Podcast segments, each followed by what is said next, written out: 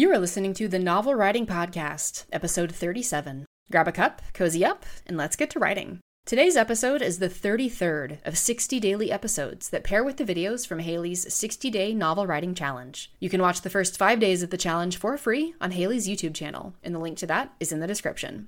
Day thirty-three of the challenge is about show, not tell, but I'm going to talk about showing and telling. In today's video, Haley explains the oft-left unexplained writing phrase of show, don't tell. However, sometimes the rules exist to be broken, and writing rules aren't safe from that. While showing is more engaging and grounding to the reader, sometimes you just can't get away from telling. If you're a new writer or even a seasoned writer, it might take you several minutes of brainstorming or teasing out how to adequately show something that would otherwise take you two seconds to tell on the page. If you find that the emphasis on show, don't tell slows you down, then make notes for yourself about which scenes need to be fleshed out and rewritten to show the details instead of telling them.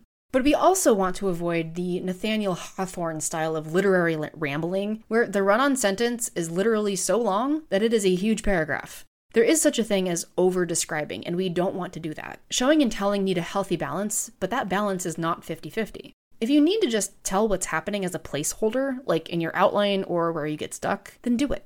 Remember, this is the garbage first draft. While it's definitely possible to write a good first draft, it might take a few first drafts before you're good at doing the showing more than telling during the first round. If you're having trouble with showing details, go back to the day four video on imagery and listen to the accompanying episode. A picture is worth a thousand words, so help your readers picture what you're envisioning by giving that picture in your head enough words for the readers to see it themselves. That all being said, the end product after edits should be full of show, less tell. It will probably have both, so don't be too concerned about taking a scythe to your draft to eradicate all the instances of telling. People with aphantasia, or the lack of voluntary mental visualizations, especially appreciate rich imagery and showing the details, because they cannot see things in their head with just a few scant details that make sense to you.